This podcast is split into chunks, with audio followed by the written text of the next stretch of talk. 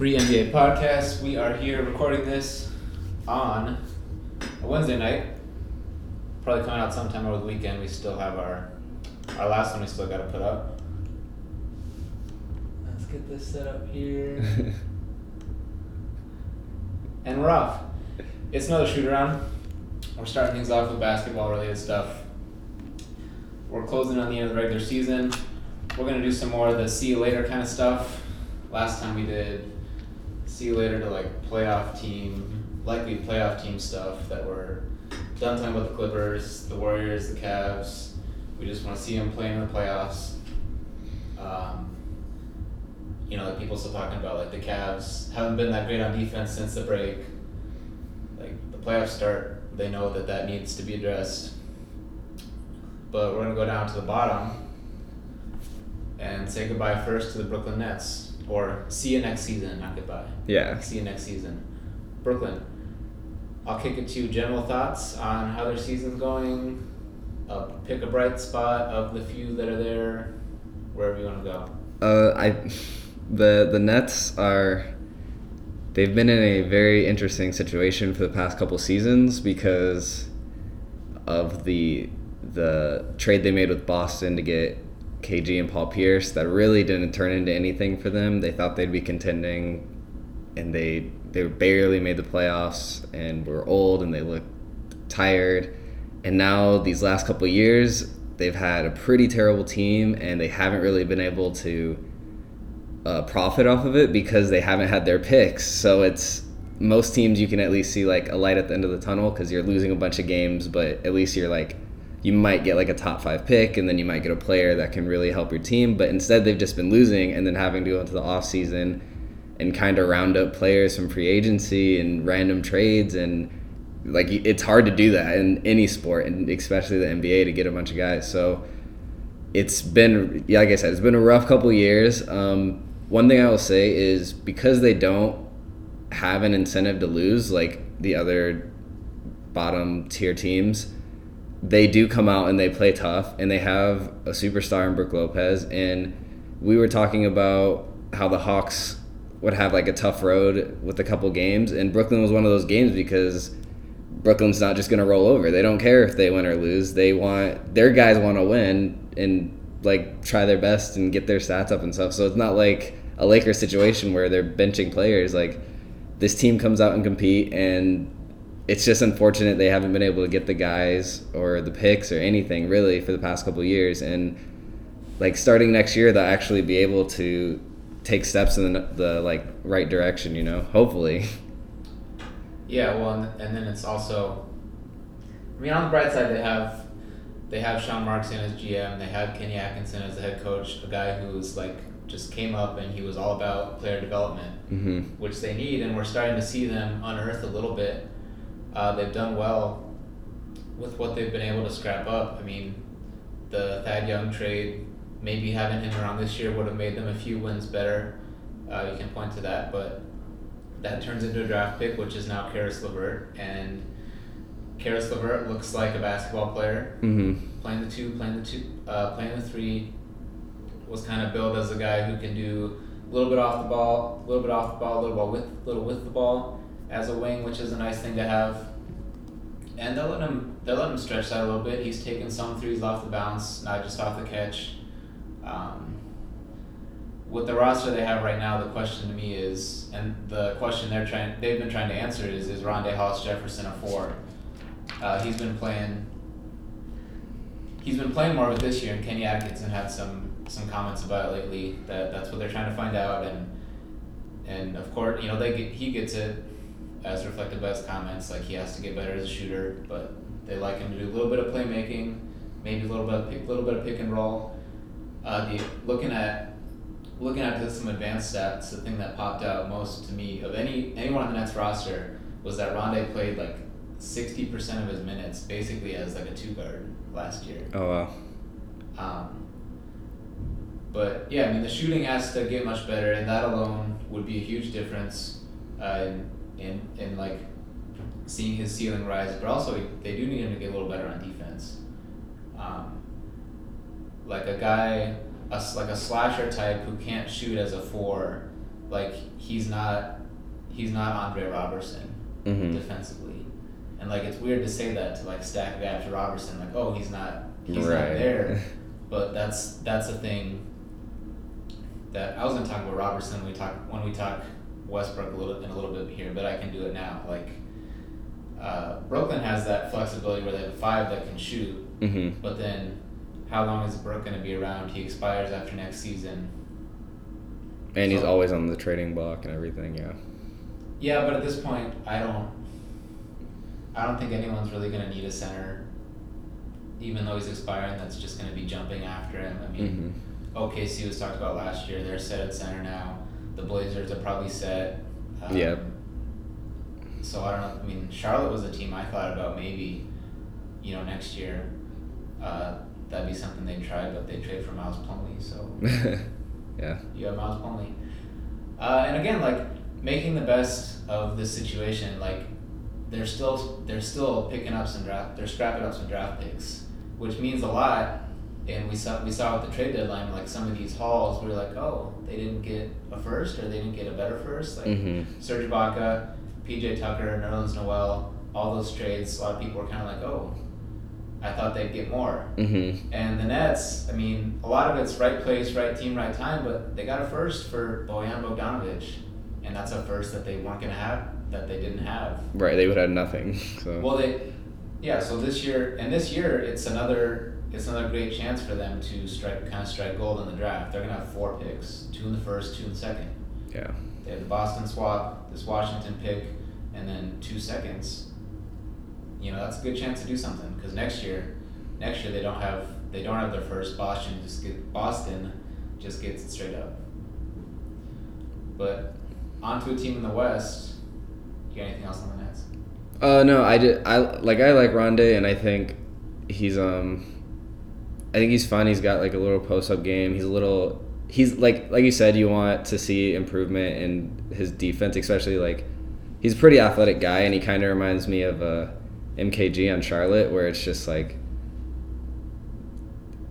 he's like really athletic and he can get to the basket and then but you just want like more like you want he needs to be a better defender or a better shooter or something because that way he's not like a liability at certain times and then it is easier to move him to the four or move him to the three or wherever he needs to play and people always talk about like the league is moving to small ball and stuff so depending on what Brooklyn wants to do, if he gets better in one of those two things, whether it's defense or shooting, then he becomes a better asset for his team going forward. But yeah, Yeah, maybe I mean. Yeah, MKG is maybe a more interesting one for him because he hasn't been in the he hasn't been in the kind of big playoff games at least that Roberson's been in. Um, MKG probably like him a little more though yeah. as an athlete. I think he has a little leg up there. But shall we get on the Lakers? Yeah. The Lakers, in a nutshell, they're they've been tanking. Everyone knows the story by now. They want to keep their pick this year, which needs to fall in the top three. They do that. They also get to keep their 2019 first instead of just handing it over to, to Orlando. Mm-hmm. And they have this collection that they've built of six young guys that, at least to some degree, are interesting. And I think the first question, the first question with the Lakers that they have to be answering now that they have new decision making at the top too is which of these guys can actually play together. Right. Because at this point it's clear like none of these guys are superstars at this point. So who of them can you can even play together? Because they're trying to answer that with Clarkson and D'Angelo now.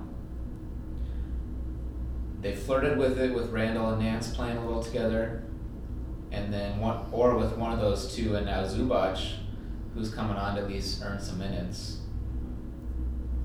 And then Brandon Ingram, just because of the position, the position, and he seems to have the highest ceiling. Yeah. just slide him in there. But outside of Ingram, like that, pick any two or three of those five guys. Like who, who do you would you be excited about seeing them? Like these guys can play together in a good five man lineup, two three years from now when they're good again. Right. Um, I think I don't know. It's a little tough. They have, like you said, they have they've made a lot of smart picks and they've had a lot of good picks. Like they've had good position to get these guys, whether it's Randle or D'Angelo Russell and stuff. The the issue is, yeah, they all kind of they're all kind of like in the same vein. Whether it's Ingram and Clarkson and D'Angelo, like they all kind of play the same position. So this year they've they've had they've got a lot of time to to move around some of those guys and start some at certain times and bench other guys just because they don't need they're not looking for W's at this point. So it's a lot of experimentation to see who's going to play. Um, I think Jordan Clarkson's a really good player, and I think that um, like he's like he's really mature. Like if you just like see his interviews and stuff and what what he does for the league, and I think he's one of those guys that you want to build your like your team around. And I think like you said, we I think we both agree that Ingram is like one of the most interesting guys in this team because he could be really good, especially if he just like gets his body in NBA shape and stuff. And he's just really young, so you don't really know where he is. But we both feel like his ceiling's really high. So I think those are two guys that could play off of each other and play really well, and they don't like step on each other's toes offensively or defensively or anything.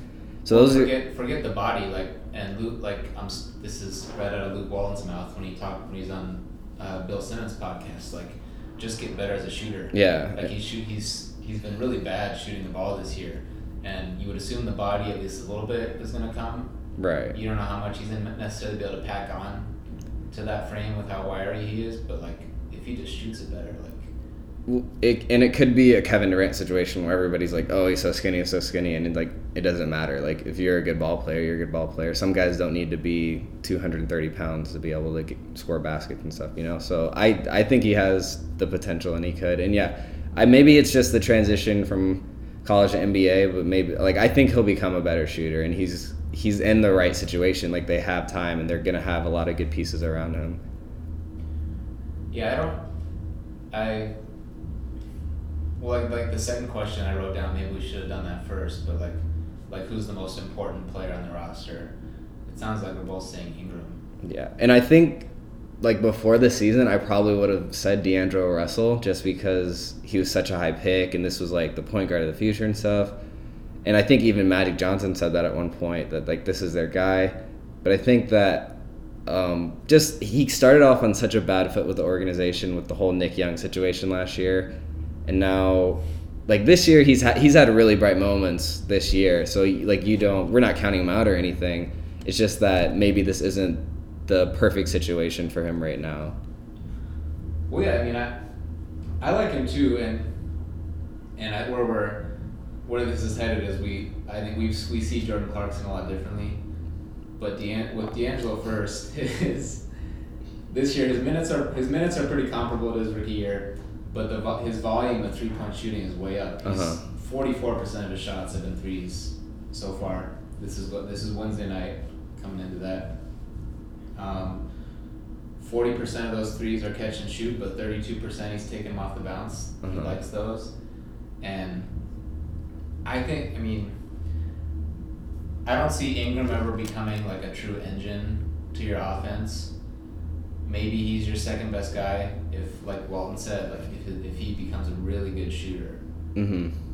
Maybe he becomes your second best guy, and they like they like him as a passer, and like he was like he was he was point guard a little bit this year. But with D'Angelo, he's a. I mean, right now you can say he's a good he's a good three point shooter. Mm-hmm. Or I'm sorry, the I misread my own stats. He's shooting forty percent on catch and shoot threes, and he's shooting thirty two percent on pull up threes. Gotcha. Off the bounce. And the thing for D'Angelo is like, is what he, what's he's is how good is he gonna get with the in between game, with the floater and with the mid range pull up, because he's not this explosive guy who's gonna who's gonna finish at the basket and really scare a defense Yeah. if he's coming downhill. And that's the one thing. That's the one thing where In- where Ingram can like, you know, like you're saying, if he's really gonna if he's really gonna explode, if he starts finishing explosively at the basket a little bit more, and that's where the strength can come into play. Yeah, because he's already super athletic. So if he just gets a little bit stronger, maybe. So then, so with Clarkson, like, at this point, I don't think, I don't really see much of it's hard for me to see a future where Clarkson and Russell are playing a lot together. Uh, Clarkson they're already paying a little bit older, um, but Kevin O'Connor pointed this out on the Ringer today. He wrote about D'Angelo playing the two uh, with Clarkson as as the point guard, Right. where the real fit the real fit has to come is like at least one of them needs to become really good defensively. And Magic Johnson came out and said he thinks Jordan Clarkson can be one of the best players in the league, which was no doubt like a motivational ploy because both guys haven't haven't been very good. Yeah. So that's the that's the thing where if you get this third guard in there, you know, if you put if Patrick Beverley's on the Lakers and say he starts with D'Angelo, Right. you know, that changes a lot of how people think about the team. And there's there's a lot of guards, not even necessarily an elite guy like Beverley. Yeah, but it just it takes the pressure off of even Russell. If there was, if you had a Beverley to kind of take that responsibility of guarding the best guard, then Russell can really take over offensively, or vice versa. So yeah, I see. I see what you're saying. One of those guys would have to step up. And then the front the front court. Like I was I was really interested to see at the start of this year, uh, Randle and Nance playing together, and that question can't really be answered until we decide if one of those guys can shoot or not. I think. I mean, Julius Randle, he's attempted seventy some threes in his career, basically two almost two years now, after missing that first one. Mm-hmm. So like between those two guys, is a, is one of them gonna emerge as a three point shooter? And I don't. I don't think either of them really will. So I. Th- I think we know, since college, we've kind of known what Julius Randle is and what he can be, and like he had a lot of the comparisons of Zach Randolph and stuff, and I think he's uh, still kind of in that vein.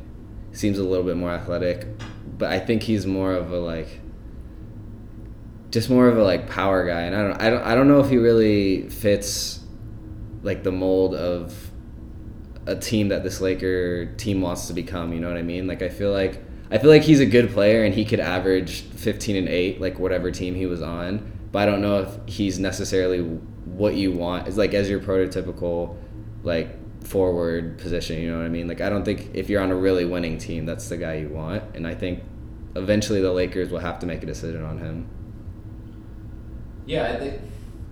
I mean, if you were to, I guess if you were to get in the lab, and like just design two players for this team, what they really, I mean, if they end up keeping this top three, and they get ball or Fultz, Right. uh, you would assume they they're gonna try it. They would do that, and then you add some more scoring punch. And then if you got in the lab to get one more guy, you need you need Serge Ibaka, ten year Yeah, ten years yeah. younger. If you put a stretch big that can also guard the rim, um, that really props up Randle.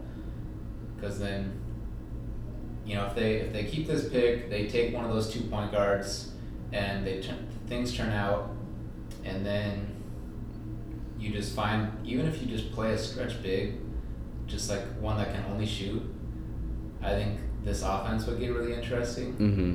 because you have you have one of those you have one of those young guards, you have D'Angelo, but then you also have this motion offense where you where you have Randle and Ingram, who they like they li- they like their passing ability. They can do a little bit, at least. And that that'd be interesting. Yeah, yeah. That's gonna be a whole. If they get one of these top two picks, that's a whole nother wrinkle. Because especially Ball and Fultz, like those are pretty like can't miss guys in a lot of people's eyes, and that's just like the Lakers have drafted really well. So I think that'll be. It's just a matter of like they have a ton of pieces, and they're all super young. They're all like twenty three and younger. So it's just like weeding out who can play. it. Like you said, like who can play together, who's gonna mix together, who's gonna make the most coherent offense, and that's gonna be like. I mean, it's. I think the move to get Magic Johnson in right now was really smart because now is when you start making the push to make this Laker team better. You've you've left the Kobe years behind. You've got all these picks together. You're probably about to get another one if you can stay the course. So it's just they're about to ramp up. This is like they have a really bright future. I feel like they just have to be smart. Well, but they, but the thing is, like they need they need a lot more. And like, if they they need a they need more really good players. Yeah. If you put if you just dropped Paul George onto that team today, they're not they're probably not a team that's making a bunch of noise in the playoffs. Yeah, yeah. They need so But I feel like everybody's so young right now, and I feel like that's why. yeah, I don't know. I mean, espe- I just especially they just need a really good two way center, which I mean, I guess Jim Buss thought Timofey Mozgov was gonna be, and that's, I full honestly I fully expect them to be really bad again next year, and to try and to try to be bad, um, and then enter that Paul George summer Mm-hmm. because all this all this stuff you've piled up, you don't want to give a bunch of it away, bring them in, and then It doesn't work like out. you're even you're even further back. Even though you've added a good player, Yeah. you're probably not going to really get get too far. So yeah, I mean this this um, and this all comes back to the two to the two contracts they dished out this summer, and that for it's going to force them to accelerate their thinking so much faster than they would have needed to Yeah.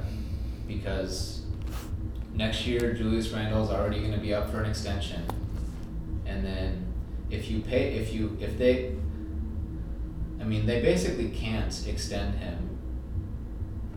If they do, and they aren't able. I mean here's here's the choice. If you extend Randle, you need to dump you need to dump those contracts to have max cap space again in the future. To get that big free agent like the next So year. then, what are you are you gonna are you gonna attach your you're not gonna attach your 18 first round pick as a sweetener to dump those guys. Right.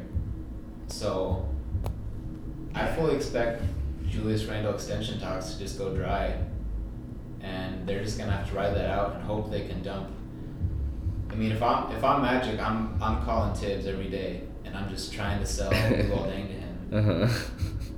and just at least you know, at least if you send him out, you send that 16 million out. right. That's something because Mozgov, unless they add a first, I don't think they can get rid of that. Team. It'd be yeah insane to get rid of him. And I expect him to think about Clarkson too. A guy making double digits, he's under control, so that could be appealing if a team likes him. I expect him to already. I mean, I expect them to to see what's out there for him over the summer too. Yeah. I mean, they have to think about the future. And yeah, you're right. Like, it's weird because they do have these pieces, but they don't have, like, the superstar player that they're building around that they have. So they're going to be looking for that. So they kind of have to be smart with these contracts and who they keep. And yeah, that I think that that Mozgov contract and Deng, too, that's to. I mean, you said it when it happened. Like, that is to, like, haunt them, I feel like. So hopefully they can pull it together, though. Yeah. Anyways, we, you know, people hate when you beat stuff in the ground, even if teams deserve it. Uh, example: James Harden trade. So we'll go on to our main event. We're talking about Russell Westbrook.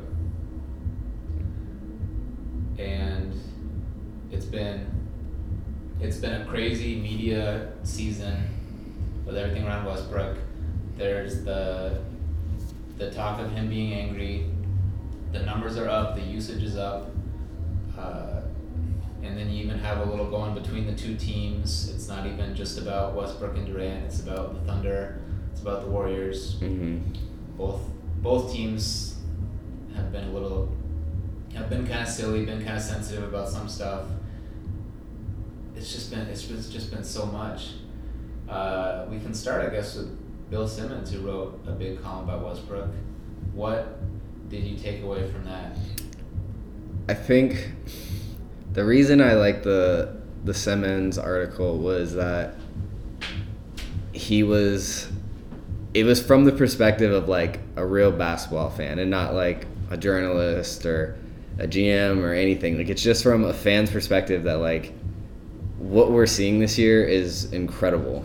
And it's like one of the, like we're never we might see it again but like chances are we never see anything like this again where a guy is just like you said the usage rated usage rating is like insanely high compared to like any other season of any other NBA players ever had before. And he's just he's literally doing everything for this team like 90% of the offense goes through him whether it's him scoring, him passing to the score, him uh, just attacking and leading to an open shot. Like everything goes through him, and it's not even like it's not even like the defense has a choice in the matter. Like it's just whether Russ is hitting shots or not, which dictates the flow of the game and whether he's gonna pass more or score more. And it's just it's nice to see because Westbrook's taken taken like a beating this year from the media. Like he's been praised a ton for all the triple doubles he's got and stuff, but he's also taken a beating because a lot of people don't like watching this kind of basketball. So it's nice to see somebody who's just generally enjoying like one of the most phenomenal NBA seasons we're ever going to see from an NBA player. Well, it's it's interesting. You said uh, that you talked about him taking a beating, because um, I was about to come in and say, because you talked about the unprecedented usage rate. I was gonna say all this stuff in a way. It's also doing him a little bit of a favor, because you think about it, like go back to those those those bad Kobe mm-hmm. Lakers teams that Kobe had to drag into the playoffs. Right he took he seemed to take a lot more hate in the in the moment than Westbrook is now. Where Westbrook has that narrative where it's it he may still get it. Um, I guess that kind of just it depends. I mean, especially now, it just depends like who you follow online as to like how much of that is of of Westbrook hate you can see. But I don't think he gets it nearly as bad because he kind of has this he has this in his pocket where it's much more unpopular to say, well, I don't know. Would you agree with that? Yeah. A little bit? I think people, whether they know it or not, feel a little, not, they don't feel bad, but like, you understand that he went from having a top five player on his team to now, he basically has the same roster as last year. I mean, other than Taj Gibson and McDermott now, but he basically came to the season with the same roster, except for Ibaka and Durant, two of the best players that he's ever played with and now he's just surrounded by a bunch of guys. So I think there's a little bit of like uh, sympathy for the guy because you're like, well, yeah, this is what he has to do to win. And I think Kobe was never likable like that. Like people didn't hate Westbrook before, and now it's like you have a reason added on to not to hate him. Like it's a reason to like praise him. Whereas Kobe was kind of like he always had the ball hog stigma, and even with Shaq, like it was this terrible thing, even though they were winning championships. So yeah, I think it it's is it a little weird, like the whole dynamic that the media has with him. Well, so, and then more like more media stuff here. MVP, MVP talk is just it's just a daily thing now, and it's like I think of like that game at the fair where um, you're shooting the water and then like your horses are racing mm-hmm. and each time you hit the target is it is the is it the best way to do it where the MVP race is almost made out to be one of those races where like oh James Harden had another forty point triple double so he's yep. he's moved this far in the race like is that yeah I, I understand why it happens but like and like the the Kawhi Leonard, you know, Kawhi Leonard has MVP moment when he's when he hit a three and then he blocked Harden. Right, and then like, that just like adds to the resume is, immediately. Yeah. Is that a good way to think about it? Where just like these big one big stat line or like a week, kind of like in our minds we're like treating it like one of those races, whereas the much more traditional way where I lean is like you need to you just need to get to the end and then look at the body of work. Yeah, and I think that's how a majority of the voters will look at it. I think people who are on TV who have to talk every day, that's how they kind they kind this is the year to like do it to like really pick it apart each and every like couple games be like all right this is a defining moment James Harden like this is a point in his direction you know uh, it kind of reminds me of the KD season that he won MVP and he had just a month where he went insane and just like dominated the league and then that kind of like propelled like he kind of got to ride it out for the rest of the season. Like not that he wasn't playing phenomenal but it was just like that giant 35 day like madness for him. But like it seems like this year for every player it's just every day is like that. Like if westbrook has even tonight he has a triple double and he goes six from six from the field and six from six from free throw and that's like an nba record or something so that like in somebody's head like that's like another notch that's a point to uh, westbrook and everybody else is falling back. So it's, it's it is weird. It's it's like intriguing to see how people like think and switch their opinions every day. Yeah so we'll, I mean, we'll see when the votes come out because I think, I think the I think that that culture of how of how it's talked about on a daily basis. I think I think we're, we might see a little bit that bit of that play out, but that's my that's probably a lot to do with my personal bias. As Yeah. someone who's leaning LeBron. Yeah, and. I think everybody. So I, I've done it too. I, I said I said where I'm leaning, so Uh-huh. I'm doing it too. yeah. So we hit that, and then I get the I guess the big question, because like a lot of it's like you dive into the numbers, the usage rate pops off the screen, um, and then just like the overwhelming. It's just like overwhelming to look at the enormity of the stats he's putting up sometimes, and then uh, the question eventually comes up with a lot of people is is this the best way for the Thunder to use him? Or like like does that even not matter?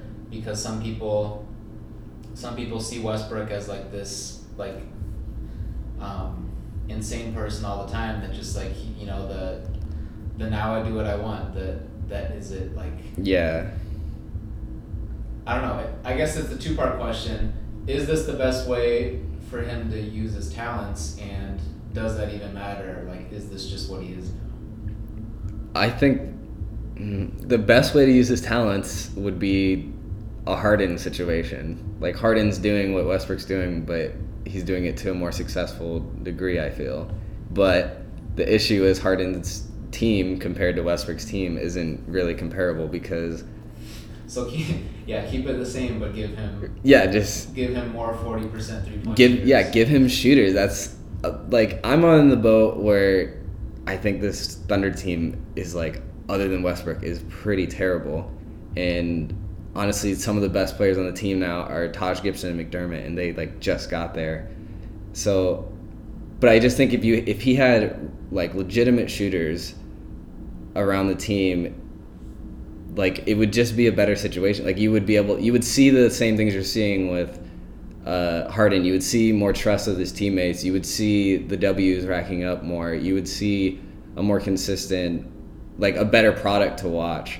So I kind of feel like that's not his fault, but at the same time, I don't think Westbrook and Harden are the same guys. Like I think this is kind of what Westbrook is, and I feel like maybe even if his team was maybe if even if he had the same exact team as the Rockets roster right now, Westbrook is still out there trying to score just as much. You know what I mean? So I feel like it's a little bit like I I don't think this is the best way to handle him, and I don't think this is the best use of his talents. But I do think that he's totally fine with doing this. Like I think that he's like he I, of course he would want a better record and everything, but I think that he sees this as a good way to get wins and uh, like continue his career. You know what I mean? Yeah, it, this is such like this is such a loaded question, I and I just don't think it gets treated like that enough. Because when you ask, like, is this the best thing for him to be doing? Like, you like you have to take into account like the head coach Billy Donovan. You have to really look hard at the roster and like how good are his teammates and like what are their strengths. And then you like, and then the the unanswerable question, which is like we don't know, we're not in the locker room, we're not, we don't work for the Thunder of like how much of it is like Russ really wants to do this like does like does he really have like his mindset like I'm gonna win MVP I'm gonna prove this like, Mhm. like we don't really know like the balance of that in his head um, but you talk you brought up the teammates so let's go there because I mean that's another daily thing that comes up is and it almost in a way it's almost gone too far. Like that his teammates are just terrible. Um, because so we'll, we'll go we'll talk about it. And you you're not too high on him as you said. Right. but it gets brought up so much and it's just like it's just this like it's just this passing thing that it's like so understood. Like nobody really dives in and then says like you know um, Steven Adams wasn't really worth that worth that extension because and then lay out a case Yeah, like, yeah. nobody's doing that or you know people say they don't have shooting but like and yet no one really revisits the fact that like that's the that was the one thing that probably cost them the most while Durant was still there is they could they couldn't put that put one extra guy on the wing Mm-hmm. to just hit shots and play passable defense Right. But the, a lot of those uh, like but What- the, that last Yeah. thing probably the hardest thing to do. Yeah. every literally every team wants more wings. Yeah. Ask the Clippers. But yeah, uh, I Yeah. think just those things get uh like erased when you have Durant on your team. You know what I mean? Like those you overlook all those flaws and like you know they're there, but it's not as like glaring as right now. So you take him and Ibaka off the team, and suddenly you're like, oh yeah, Steven Adams isn't like very dominant on the offensive end, and like Roberson is like like a, a complete negative on the offensive end. So like I th- like I like Steven Adams, and I think he's a good playoff NBA center. He's one of like the key guys that you want if you like he if this Thunder team was like one game away from being in the championship, and then probably could have beat Cleveland like four times out of ten or five times out of ten, whatever you know. So it's not like he's like the worst ever. It's just that if you he's not for this team what they like he can't be the only thing and like Oladipo's a good player and Simmons actually points out that Oladipo is probably overachieving for a guy who like doesn't get the ball a ton of time because it is going through Westbrook so much. He's, Oladipo, he's shooting a, a, a hair under forty percent. Right. On four and a half catch and shoot threes per game. which is like great which is so i don't yeah so i just think that the the problem is like if you take westbrook off his team they're not very good and if you i think if westbrook scales it back doesn't take as many shots isn't as ball dominant isn't whatever i also think they're not very good but you can't there's no way to like test that theory because there's no way westbrook was ever gonna just do that for like a five game streak or whatever. He might like there might be a game where he doesn't play very well, but there was never going to be a point in the season where you, we got to see and experiment with that. But I think this was the best. The way he has approached this season was the best way to go, and I think this is how you maximize wins for this Thunder team. And move like so moving forward, there because Oladipo and Adams their extensions kick in next season. hmm So day one of the off season, even with Taj coming off the books, Nick Collison up for a new deal, Roberson coming up, that's really it outside of outside of sub one million dollar guys. Yeah. They're already they're already above they're already over the cap. There's there I mean going forward, sixty two million plus are committed to Oladipo, Adams, and Kanter. right. And those, those are like the key guys for this team right now, and I it's not enough. So it's like, where do they go from here? Well, and, and the real the real key question, and then like, and this this goes back to how valuable Ibaka is because it's not it's not just like how good of a player are you like you like have these goggles on where you're just looking at one guy and evaluating. Mm-hmm. You know, Serge Ibaka probably won't make an All Star team. Mm-hmm. So like some people like just look through that lens too much, but even if you have to pay him more, like that guy being on the court changes changes the way you can play. Yeah, he was perfect for that Thunder team that set up. He was a guy who could spread the floor. He played defense. Uh, he didn't need the ball in a team that had two guys who were extremely ball dominant and could score like 70 points Although together. That, that seemingly did become the, one of the problems. Th- That is that like he was getting demanding of the ball and stuff. But like when he was in his role, like it was like perfect. Like his skill set along with the fact that he had been with those guys and stuff, and that trading him for Oladipo created a problem because now you don't. Like it's impossible to fill that hole. So basically, you have to. You're starting a new strategy and everything, and maybe that was like led to Durant leaving and stuff. So I don't know. well, some of the hope at this point is probably that Sabonis can at least can at least do the shooting part, Mm-hmm. and then maybe a little bit off the bounce, or as a post player. But like, if Ibaka never got those chances, it's not to happen with Sabonis. Right. That's the one thing. Like, That's what you can't fill that hole. well, that's the that's the one. Like Sam Presti, um, just like talking himself up way too much, is with is with Sabonis. Like when they they've already when all the times they've tried to sell that trade, like all these extra things that you think Sabonis might do, like where's like where's the real room for that? mm-hmm. Because there, it never happened with Ibaka, so why are you suddenly gonna do it for Sabonis? Yeah. Even if Westbrook dials it down a little bit, it's not like that's something gonna happen for him. So the question is like, uh, do you move on? Do you move on from Enes Kanter? I think Yeah. is the question that th- is staring them in the face because without that, you really you have no way. you have no way of adding impact players to your team unless they just absolutely nail like a first round pick in the twenties. Yeah, or they got some like crazy. It would have to be like a LeBron situation where a guy came and didn't want any money and he just wanted to play with Westbrook, and that would be like unprecedented. So yeah, I agree. And the, another issue that comes up, and Bill talks about this in the article and in his podcast, is that like maybe this Westbrook style, like we don't know how NBA players really think, and maybe it's different, but like. Does anybody really want to play this style with Westbrook? And I'm.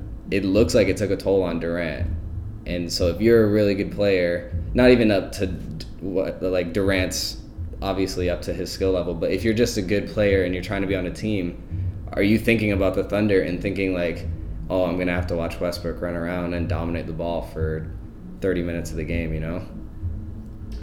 Yeah, I, I just I think moving forward, the Thunder are gonna be the absolute poster child of like, not the the top case study in like studying all these big money contracts that everyone all all these guys seem to think if this if they're simply like I'm I'm a starting level player give mm-hmm. me 20 million. Mm-hmm. Cuz moving forward like moving forward even 2 3 years out when the cap is maybe like 115 up to them by now I mean next year it's 102 if you think if you think through that number 102 starting next year they're spending half they're spending half the cap on just Oladipo and Russ. Which is crazy. and then even even as it grows, if they re-sign Westbrook, yeah, they're they're still going to be on, at about fifty percent. Yep.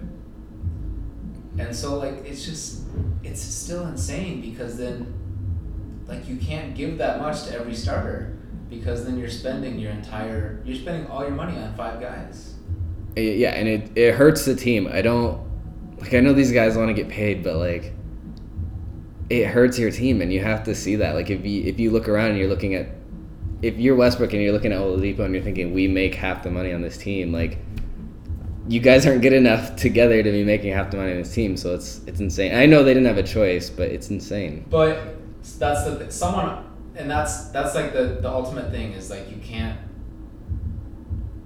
is um no one i don't think i don't really think anyone really tries to like bash the players for this um, i don't think anyone some people are, are really angry about it but like at the end of the day someone opens up the checkbook here's here's more money than you deserve. Right. You're gonna take it. Here's more money than you maybe deserve for, for this job. Right.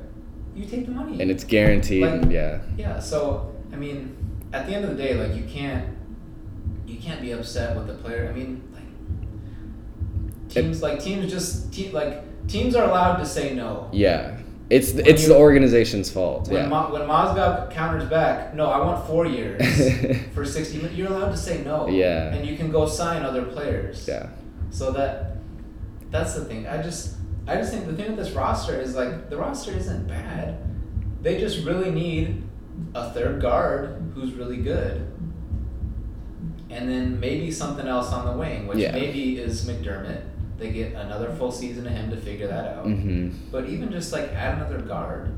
Like we talk about this usage with Westbrook, but I mean Oladipo maybe maybe their next biggest offensive threat. Mm-hmm. He doesn't even share the court as much as you'd like with Russ because they put him out there to prop up the second unit. Right. But and then they and then that's the one thing that's the one thing that kind of hurts them is the on off numbers with Russ get talked about a lot and just like they just can't die with Russ off the court. You know, they need to salvage those minutes. But they've been playing point guards with Oladipo when he is in there with the second unit. They're playing point guards that just aren't good. Yeah, and they when they Westbrook's out of the game, it's kind of like praying that they can keep the the point differential where it's at. You know, so it, that really hurts you when you're you're like really relying on one guy. So yeah, and just a little bit more on the contract thing. It's it is like you can't expect these guys to turn down money and stuff. And if you look at it, the guys who do, they're in really stable situations. Whether it was Tim Duncan or Dirk Nowitzki, like they're they're guys who are in championship teams and really stable with their organization. So, like the, even though like the Thunder's in this situation, it is like the organization's fault for kind of constructing these these guys and making the norm to pay Mozgov sixty million. Like it's it's on the, the league. So. So like so let's talk Roberson. Like he's he didn't get extended, but he's up at the end of the year. Like what's what's your number for him? Will you give I'm Andre Roberson, will you give me four years sixty million? If I'm your starting I'm your starting three. I'm one of the best I'm one of the best lockup wings in the league. right. I mean, If you if you build the roster correctly, Sam Presti, you can play me at the four more, and I don't hurt you as much shooting threes off the backboard. you you have to believe that your roster is tight enough to because he's he is a liability on offense and i don't think that's going to change over the summer. So you- you have to make sure the rest of your roster is built. Like you said the team has to be built to where that negative doesn't outweigh the positive he brings to the team. And like i don't know if you pay him 60 but i like I think he's a guy who could play well with Westbrook because he doesn't need the ball and stuff, and so he does serve a purpose on the defensive end without taking anything away from the offensive end. But you have to make sure the rest of the guys around him are good enough, and I don't think this current roster you would keep him. I don't know. I wouldn't. I don't think so. Yeah, I mean, I, I wanna like I wanna I wanna nail you down to a number, but I mean like if they move on from him, you start McDermott at the three, right. and you open up the spacing, you open up the floor, but then you know. If you want to be a good team, you get into playoff series. Who's guarding Kevin Durant? Exactly. Who's guarding Kawhi Leonard? Uh, exactly. Especially in the West. that comes into play. So can I, you know, can I have, can I have three years, forty-two million, with a player option for a fourth? Yeah, I. Yeah, I think that's year? right. Fourteen. So I'm trying to think. I think that's fine. I mean, it's insane to think how big these NBA contracts are going to be now. I think you kind of have to because of what he brings, and maybe somebody comes along and offers him way more money than that. So I don't know. I I think that's a good. I think that's a fine number just because of what he can do and what you're ultimately playing for the playoffs and to play against these tough wings who you have to have somebody to guard. So I think I'm fine with 14 million. I just think that I think the Thunder are in a tough situation, man. I think their roster is not built. It wouldn't surprise me next year if especially if they don't get the pieces that they want, that they don't like make the playoffs or they're really struggling to get the A seed or something, you know. So at that point, is it worth it to give him the money, thinking of guarding these guys, you know?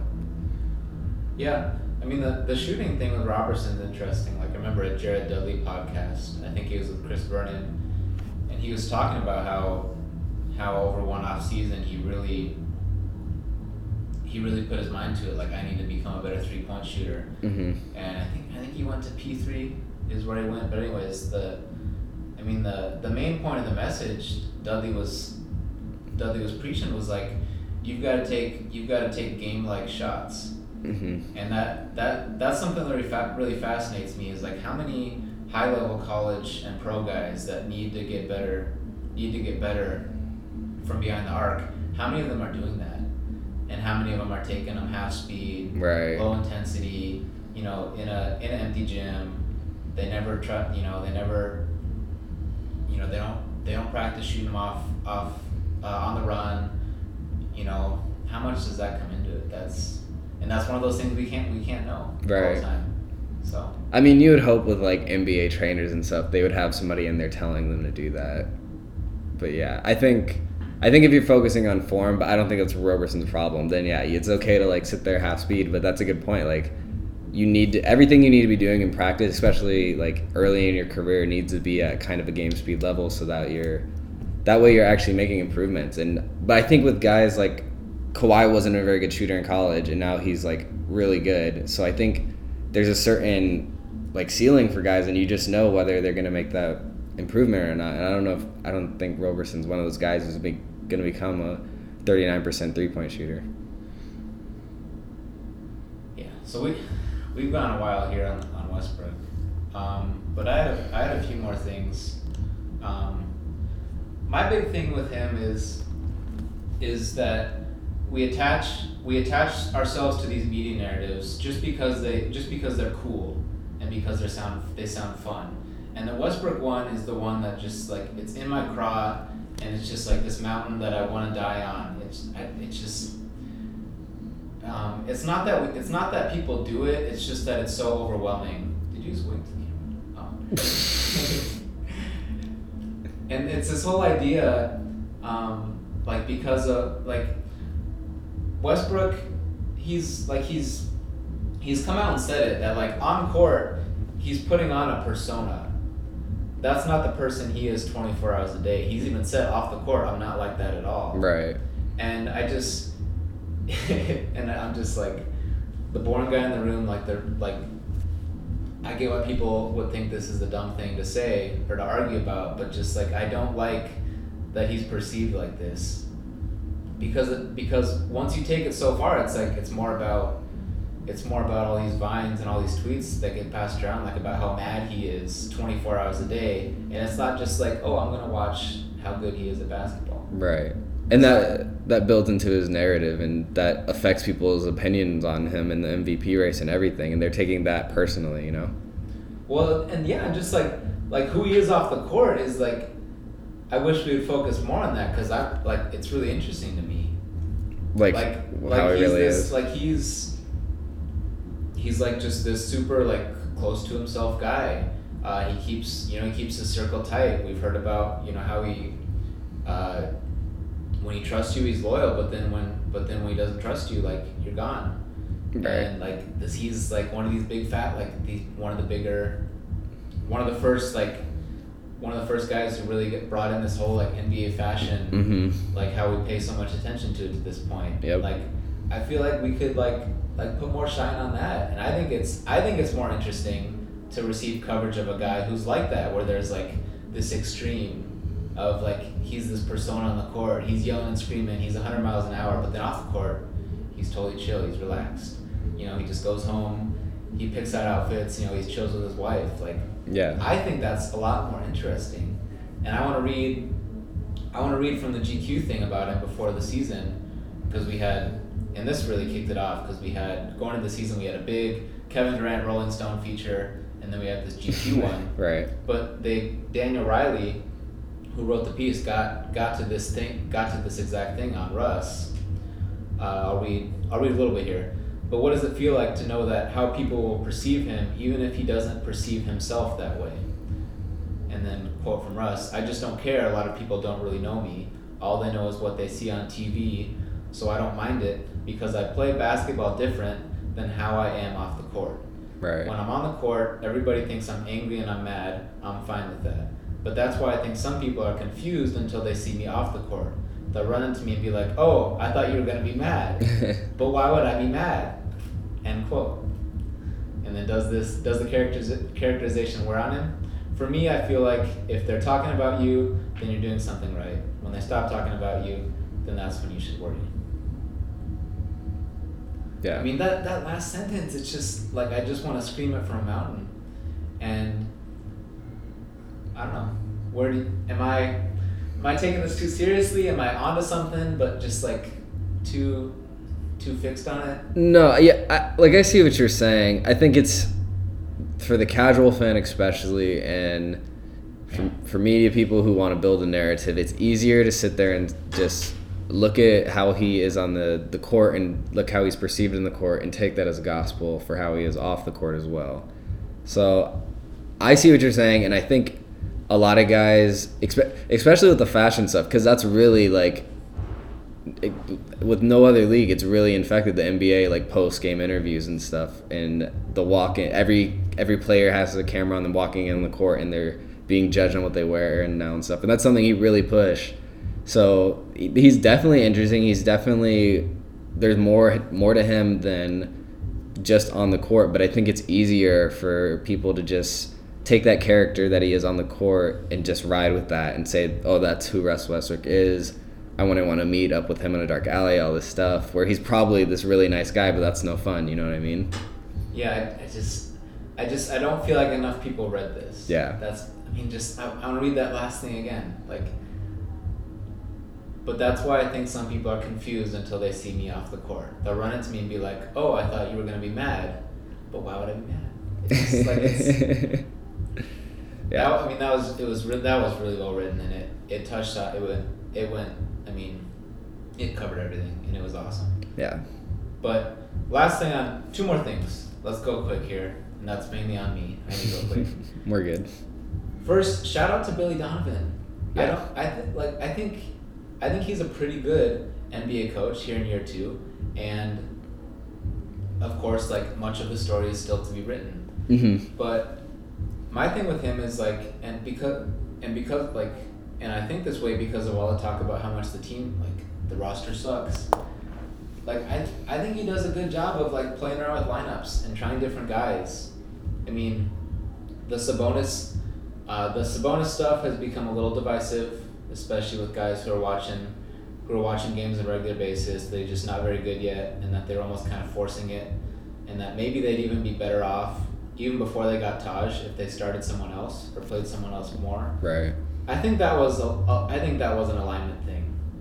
You know, I, which I talked earlier about Presti like Oh, really yeah, playing yeah, him yeah. up, and I think I think that was just like an organizational thing. Yeah, they that could be. Down, they said we want so you know we want to we want to give this guy a chance right now. We want to be able to say good things. We want to be you know we want to we want to build his confidence up. So not all that's bad. Right. And I, I think I, I think we'll see that going forward because I think in the off season we're gonna get a classic like, you know, start because Taj just Taj just started, uh, starting at the 4 Mhm. but I think we're really gonna get hit over the head with the stat of like you know, how many games, um, I got the number right here. How many games has he started?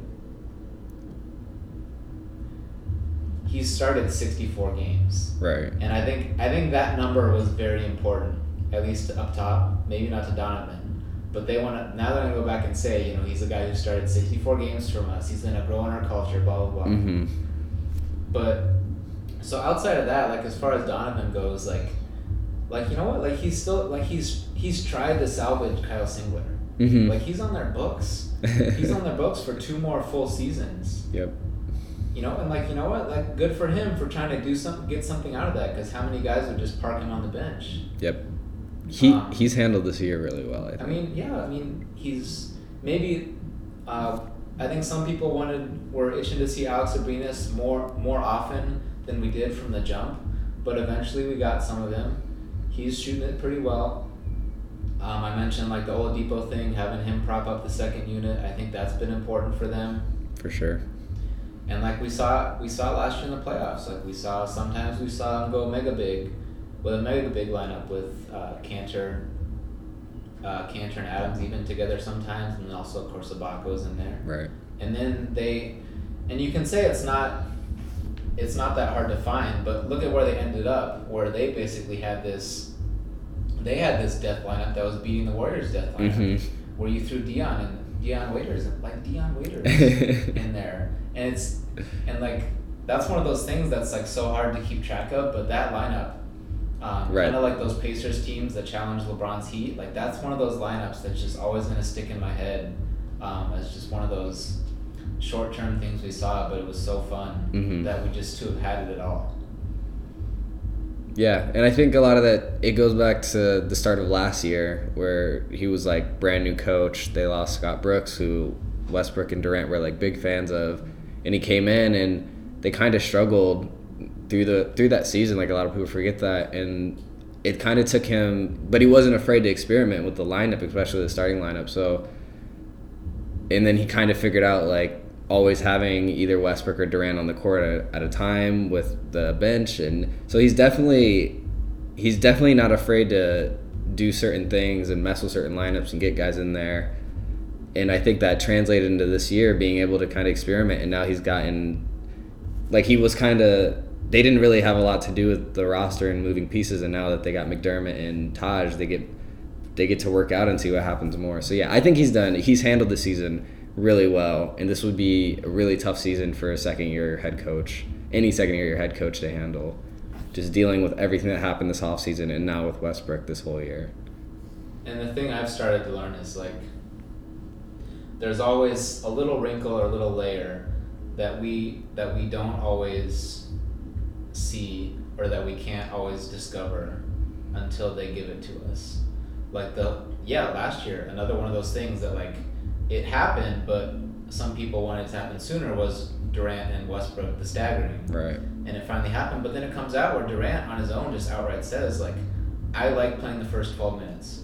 I like playing all the way through the first quarter." And it's like, oh, you know, like maybe like maybe Kevin Durant spoke up like when that when they tried to broach that before. Yeah. And oh, that's what Kevin said. Okay, like let's just keep doing it. We're really good, Yeah. so we can afford it. And like the other thing was like Anthony Morrow, like, um, I was like I had these memories of like I don't know like a good season or a good stretch Anthony Morrow had five years ago. It's like oh, like yeah he's he's a good catch and shoot. Right. He has like that. He has that quick release thing, which Klay Thompson kind of has too, where like you know he catches it up here, he just he'll shoot it right away.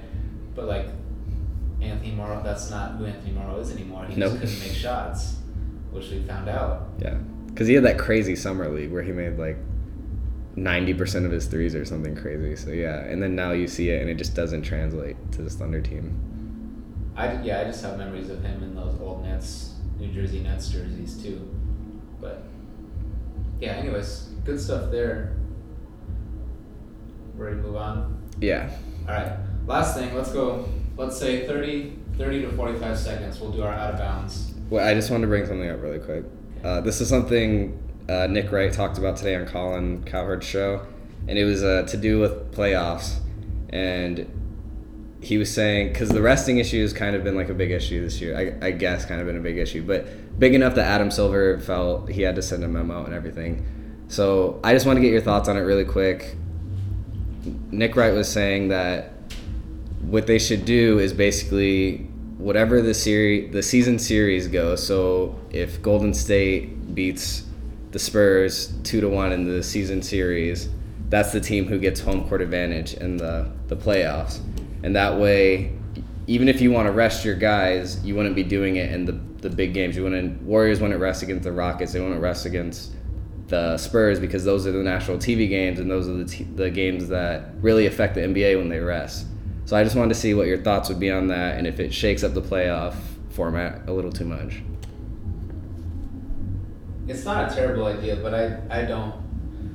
It doesn't. The idea of it doesn't tempt me at all, because like it's just it's so obvious that the sched like the schedule's too long. Yeah. And I mean, we still see like we still see that there's two sides. I mean, Stan Van Gundy had some comments the other night, kind of. I mean, make it pretty clear him his that he's on the side of like we're too soft today. Uh huh. But I mean, that's why that's why I think were we doing a shoot around? One of our last episodes, I was um, I was just saying like I I don't really want to talk about it because it's just it's something that the league and the players association have to talk about Mhm. about shortening the schedule and whether it's actually going to happen. And we had this new CBA come and go, and the biggest thing we got out of it was the over thirty over thirty six is now the over thirty eight. It's Mhm. like okay, Chris Paul, LeBron, you guys won. like the schedule. I mean, it just kind of is what it is, and I, I don't know. I mean, I. It's. I mean, this is really. It's just about the fan, you know. Yeah. It's about the fan who had those tickets that lived in LA, the kid that really wanted to see LeBron and Kyrie and Kevin Love and didn't get to do it. I. I don't know. I mean, it just. It happens. yeah. I don't. Yeah, I'm with you. I think the the whole controversy is kind of silly, but obviously the NBA thinks there's something there's something there. So Actually, no. My answer is, if you could afford Laker tickets, you basically could just buy League Pass for a year. true. So, like, yeah, I get it. You want to see him in person. Wait till the day of, you know, take advantage of SeatGeek and all the stuff. You know, Yeah. If they sponsored us, I could plug a code right now. uh, All and yeah, if you live in a non-LA market, Bucks tickets, I don't know, Super are like cheap. five bucks. Super so, like, cheap. Nothing, you know, it's not gonna bother me if LeBron rests. Cool. All right, out of bounds. I think we're, this will be something we'll be running back as we, and we'll try to develop more cool segments. I don't know. Yeah. These cool names, but out of bounds, non-basketball thing that we're watching, listening to, something that we know the other hasn't, isn't aware of, because we know each other well enough that we know sometimes there's stuff that we're not, we're not necessarily seeing, and also it's just like it's so hard. You, like you can't just keep up with everything Yeah. but I went first last time, I believe. So this time we're going short, but you go ahead. Okay, cool. Um, well, this is the thing you've actually heard of it. You actually asked me about it earlier, but I think it's it's definitely worth watching. Uh, the Netflix Dave. I, I, knew, I knew you were gonna go with this. The Netflix Dave Chappelle specials came out. Uh, Dave Chappelle is my favorite comedian in the whole world. I grew up on Chappelle Show. I was eight years old watching Chappelle Show, sneaking into my living room, watching my dad's DVD set of the Chappelle Show. I was totally in love with him. I missed him while he was gone. I've been waiting for a stand up special for like 10 plus years. These two specials are hilarious. They're they're they're basically in the same vein of his old stuff. I, I don't know if you've seen like his old specials, but he touches a lot on race and Dave Chappelle is such a good storyteller. Like he's he's so famous, he's made so much money that he's just around so many weird and interesting situations because he takes like he's around these situations that none of us can relate to because of his stature, but he can make it so like personal and relatable just because he has such a like cynical view on everything. But he's both the shows are hilarious. One is in Hollywood and one is in uh, El Paso, Texas. So it's like two different worlds, two different type of stand up things, two different perspectives. But I was especially the El Paso one. I was cracking up last night. I think they're great. They're a total step in direction. It was well worth net, Netflix's sixty million dollars to pay him for these. He made sixty million dollars. Sixty million off of three specials. These were the first two. So yeah. Do we know when the third one's coming? No, I don't think they've released it yet. Um, yeah. I knew you were gonna. I knew you were gonna say this, and I wanted to think of like a clever way to be like fake mad. Because of course I'm gonna watch. Um, I added it to my what's it called Netflix list. Yeah, your queue. Is it called the queue? Yeah. Yeah, I added it to my list. Uh, but last night I was catching up on John Oliver, Oh, okay. and eventually like I had- Amazing. I had like four episodes sitting, so like it meant like a lot of the stuff was like Yeah. it's covered in the news, so like I gotta keep up on it. Mhm. Anyways, uh, this weekend I'm gonna give out. This is gonna be what I'm going to watch. Uh, this weekend I'm going to watch the women's college basketball tournament. Ew. Uh, the men the men's tournament. I didn't. I don't have a ton of rooting interest. I'm I'm kind of jaded because SDSU hasn't made it for two years now. Mhm. So like I have just like this. I have like this hole in my heart where like I just want to ignore it and be mad. Um, Buzz Williams is doing is doing studio work, uh, so I'll watch that just for Buzz. But I'm not too in love with any of the games, so I'm gonna watch the women's side. Um, of course, UConn playing. They're playing UCLA. That'll be on my radar. I mean, all the all the one through threes are still in it, so a lot of chalk to watch. Um, but now that it's Sweet 16, I'm probably gonna be able to bounce around all the games pretty well. So I want to, you know, like everyone's trying to see like who's gonna challenge UConn. So I'm gonna try to bounce around those games and and kind of dive better, dive better into the women's game because I love I love the people that combat people on Twitter who say women's basketball sucks. Um, but gotta got you know gotta start gotta start somewhere walking the walk myself or you know actually paying attention to it um, to where you can be in that same position too. Yeah, and I, th- I think we're like two random outliers because like I love WNBA basketball and like you're really into just the whole women's basketball thing. So it's like I think we're definitely in the minority there, and I think a fun thing about the college basketball thing is that UConn is like like W like NCAA women's basketball has a villain. Like UConn is like the big giant, and everybody else is trying to take them down. So like that's it's those games are exciting to watch, and to see those girls compete and everything is really fun and interesting. Whereas like the men's side, every it's just a free for all. Like everybody's going at it. So yeah, it's just different perspectives on what you're trying to see. Yeah, and those games. Okay, here- here's my. I didn't have a. I did a rant last week. I did a really dumb rant, but I didn't think of one that I really wanted to do. But that just brought me to one. The women's tournament is on the ESPN family of networks. The men's tournament is, of course, on CBS. Right. I don't remember if it was this year or one of the more recent ones, but um, like there's that March Madness app where you can watch the men's games on those networks if you're a TV subscriber, and at least as recently as a couple years ago, you used to be able to watch full game replays, Uh huh. and I I absolutely love that that they introduced that, but it's not there anymore. I haven't done the Oh, yeah, research to see why, uh, which I probably should have done, but Probably that really bugs me about it because I, I'm like a sit down and watch one game kind of guy. But now with ESP, like, shout out to these being on ESPN because with Watch ESPN, go back, watch full games. Right. Beautiful. Yeah. NCAA, got, like, they gotta get that, they gotta get that feature back. That was so clutch. But, I don't know. It's probably some money thing. I don't know. Maybe. They should get it back though. I think that's it. Oh, you talked about uh you talked about like in WNBA. Funny enough, we started uh we liked the name Free Basketball Podcast.